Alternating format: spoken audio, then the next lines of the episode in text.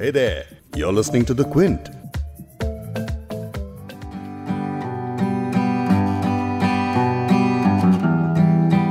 यूँ ही बेसबब ना फिरा करो कोई शाम घर भी रहा करो।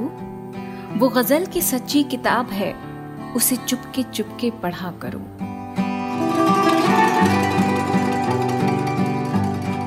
कोई हाथ भी ना मिलाएगा जो गले मिलोगे तपाक से। कोई हाथ भी ना मिलाएगा जो गले मिलोगे तपाक से। ये नए मिजाज का शहर है, जरा फासले से मिला करो।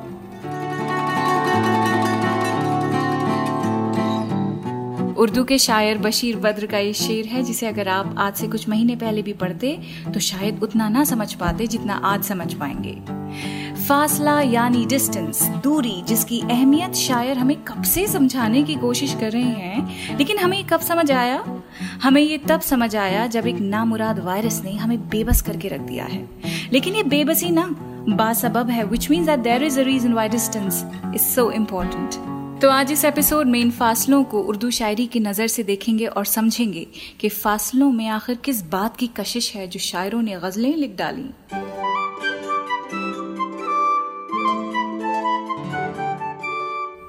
द क्विंट और क्विंट हिंदी पर आप सुन रहे हैं उर्दू नामा, मैं हूँ फबीहा सैयद। जिन फासलों को हमने अब तक डिस्ट्रिगार्ड किया था, उनकी कद्र एक वायरस ने करा दी है कोरोना वायरस का, क्योंकि कोई इलाज अब तक नहीं आ पाया है तो इंसान सिर्फ़ एहतियात ही कर रहा है। इसीलिए अब हर कोई फ़िज़िकल डिस्टेंसिंग और सेल्फ आइसोलेशन इख्तियार कर रहा है। No social interaction no gatherings no parties no दावत नथिंग इसका मतलब है कि महफिलें क्या होती हैं, वो हम कुछ वक्त के लिए भूल जाएँ। इनफैक्ट आइसोलेशन में महफिलों की भी कदर हो गई है। बस ये समझ लीजिए कि अब जब हम दोबारा मिलेंगे, जब गैदरिंग्स दोबारा होनी शुरू होंगी तो एक नई तरह की वो महफिलें होंगी, जिसमें एक दूसरे की स्पेस की अहमियत हम समझेंगे, एक दूसरे की स्पेस की रिस्पेक्ट करेंगे, एक दूसरे से हेल्दी फासला बनाए रखेंगे। सो फासला वाकई बहुत ज़रूरी है। अब फ़िज़िकल डिस्टेंसिंग जब से एक ऐसा कानून बन गया है, जो हर एक पे लागू होता है, तब से आपने एक चीज़ नोटिस की होगी। सोशल मीडिया पर कई जगह उर्दू के कुछ आशार को फ़िज़िकल डिस्टेंसिंग से जोड़कर लोग बात करने लगे हैं।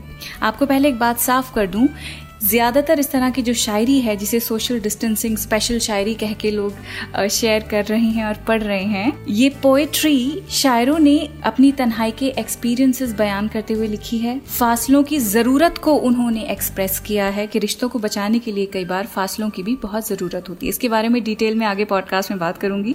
फ़िलहाल मिर्ज़ा गालिब की जो गज़ल है सेल्फ आइसोलेशन का एक क्लासिक एग्ज़ाम्पल है।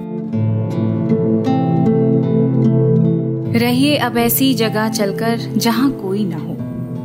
रहिए अब ऐसी जगह चलकर जहाँ कोई ना हो। हम सुखन कोई ना हो और हम जबा कोई ना हो। बेदरो दीवार सा एक घर बनाया चाहिए। बेदरो दीवार सा एक घर बनाया चाहिए। कोई हम साया ना हो और पासबा कोई ना हो। पड़िए गर बीमार तो कोई ना हो तीमारदार पड़िए गर बीमार तो कोई ना हो तीमारदार, और अगर मर जाइए तो नौ हखवा कोई ना हो।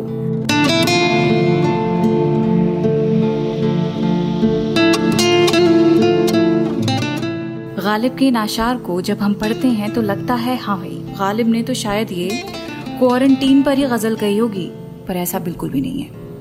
ये आशार गालिब ने कोरोना वायरस या किसी दूसरी वबा के रिस्पांस में नहीं, बल्कि जंग के बाद जो तबाही हुई थी, उससे बेजार होकर लिखा था। 1857 के दौरान अंग्रेज़ हुकूमत के खिलाफ जो पहली जंग हुई थी, उसे ब्रिटिश 1857 का गदर मानते हैं, रिबेलियन मानते हैं, और हमारे लिए वो जंग पहली जंग आज़ादी थी। उस साल मई के महीने से लेकर सितंबर तक बेसुकूनी रही, तब भी लोग बिना राशन पानी या बहुत कम रिसोर्सेज के साथ अपने अपने घरों में कैद होने पर मजबूर थे। और पुरानी दिल्ली, जहाँ लाल किला है और जहाँ बल्ली मारान में मिर्ज़ा गालिब रहा करते थे, वहाँ तो तबाही का आलम था, खूब बर्बादी का मंजर था।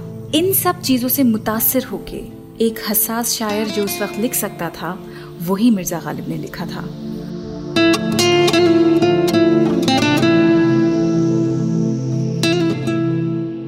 अब गालिब की गज़ल का वो हिस्सा जो अभी आपको सुनाया मैंने, वो एक्चुअली एक शायर का पॉलिटिकल रिस्पॉन्स है, जो जंग की वजह से फासला इख्तियार करने पर लिखा गया था।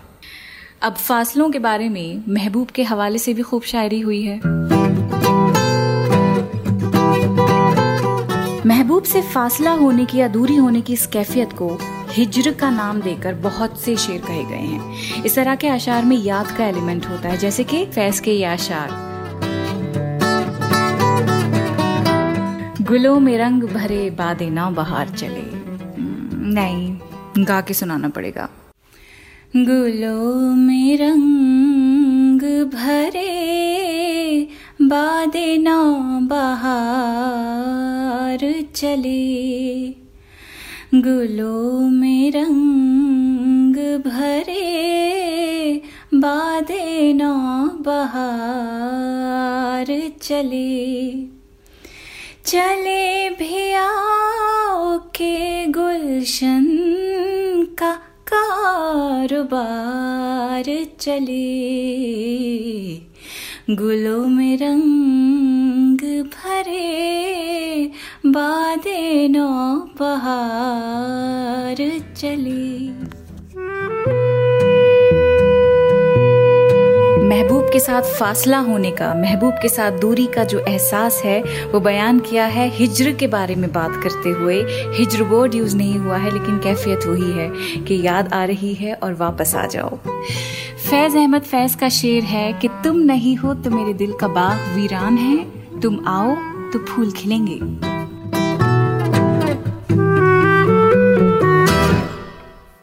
तो ये तो हो गई महबूब से दूरी होने की कैफियत, जिसको बहुत ही डिसअपॉइंटमेंट के साथ शायर लिखते हैं। लेकिन कुछ आशार ऐसे भी हैं जिसमें फासलों की ज़रूरत के ऊपर ज़ोर दिया गया है।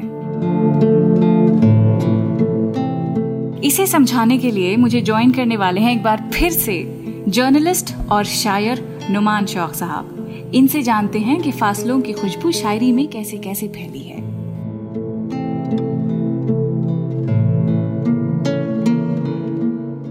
दरअसल ये उर्दू शायरी का जो मामला है, खासतौर से गजलों का मामला है, वो बाइनरीज को बरतने का हुस्न है बेसिकली हम दो मतजाद चीज़ों को, दो कंट्राडिक्टरी दो अपोजिट फीलिंग्स को सिचुएशंस को किस तरह से शेर में ढालते हैं। अब वज़ीर आगा बहुत मशहूर शायर भी हुए हैं और क्रिटिक भी थे उर्दू के। उनका एक शेर था कि, इतना न पास आ कि तुझे ढूंढते फिरे।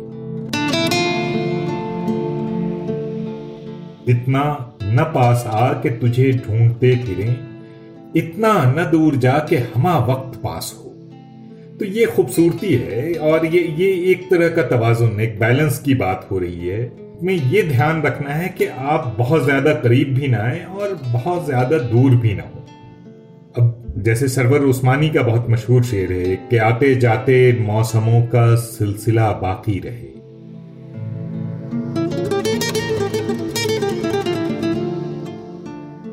आते जाते मौसमों का सिलसिला बाकी रहे। रोज हम मिलते रहें और फासला बाकी रहे। तो ये खूबसूरती है, ये जो हेल्दी मेजर्स के तौर पर फासले को कैसे एक उसका हुस्न तलाश करना शायर ने उसके लिए क्या तरीका ढूंढा है? शमीम करहानी कहते हैं कि फासला तो है। फासला तो है मगर कोई फासला नहीं। फासला तो है मगर कोई फासला नहीं। मुझसे तुम जुदा सही, दिल से तुम जुदा नहीं।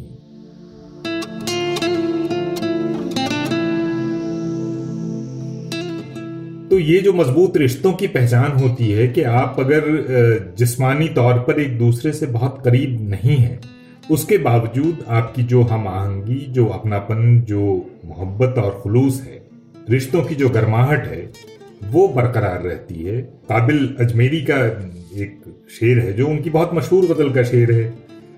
वो फरमाते हैं कि रास्ता है कि कटता जाता है।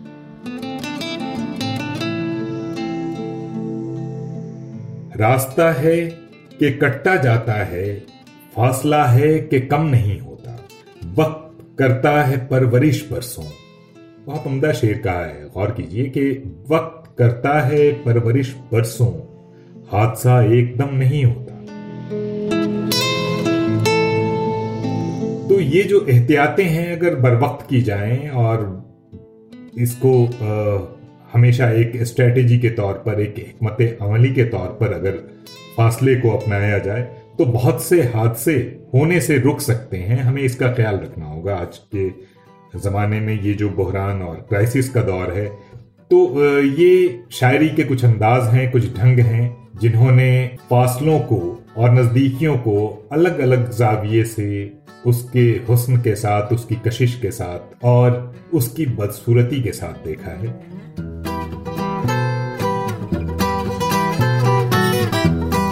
खलील जिब्रान की किताब द प्रॉफिट में एक बहुत ही खूबसूरत कोट है जो इस वक्त मैं पढ़ना चाहती हूँ। उसमें रिश्तों में दूरियों की अहमियत पर किस खूबसूरती से लिखा है। लंबा कोट है, मैं शॉर्ट करके आपको दो लाइनें सुना देती हूँ। Let there be spaces in your togetherness, and let the winds of the heavens dance between you.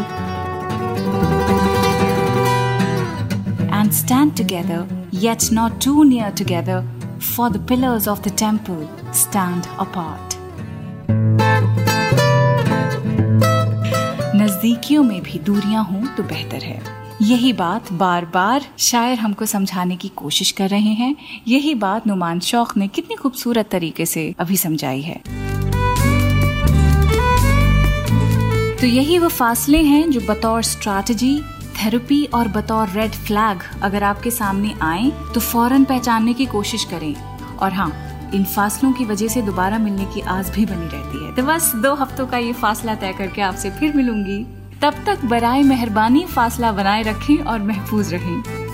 मैं हूँ Fabiha Syed see you again very soon bye